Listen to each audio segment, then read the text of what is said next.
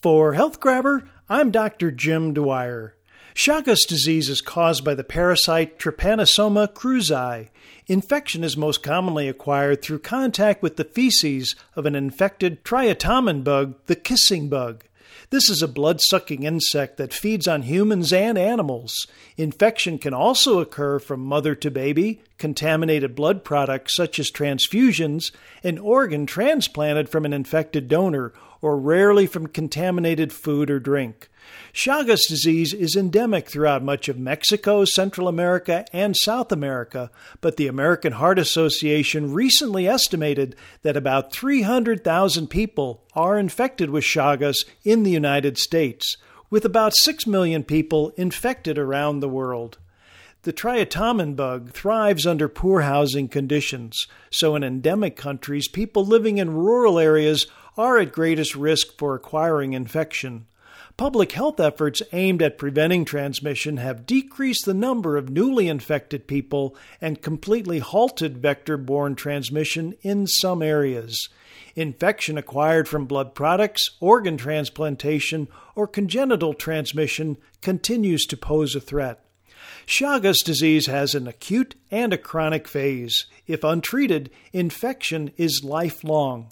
Acute Chagas disease occurs immediately after infection, may last up to a few weeks or months, and parasites may be found in the circulating blood. Infection may be mild or asymptomatic. There may be fever or swelling around the site of inoculation where the parasite entered into the skin or mucous membrane.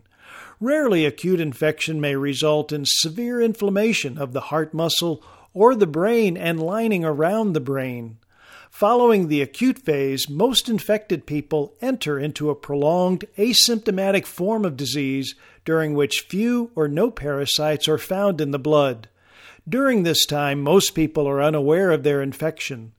Many people may remain asymptomatic for life and never develop Chagas related symptoms. However, an estimated 20 to 30 percent of infected people will develop debilitating and sometimes life threatening medical problems over the course of their lives.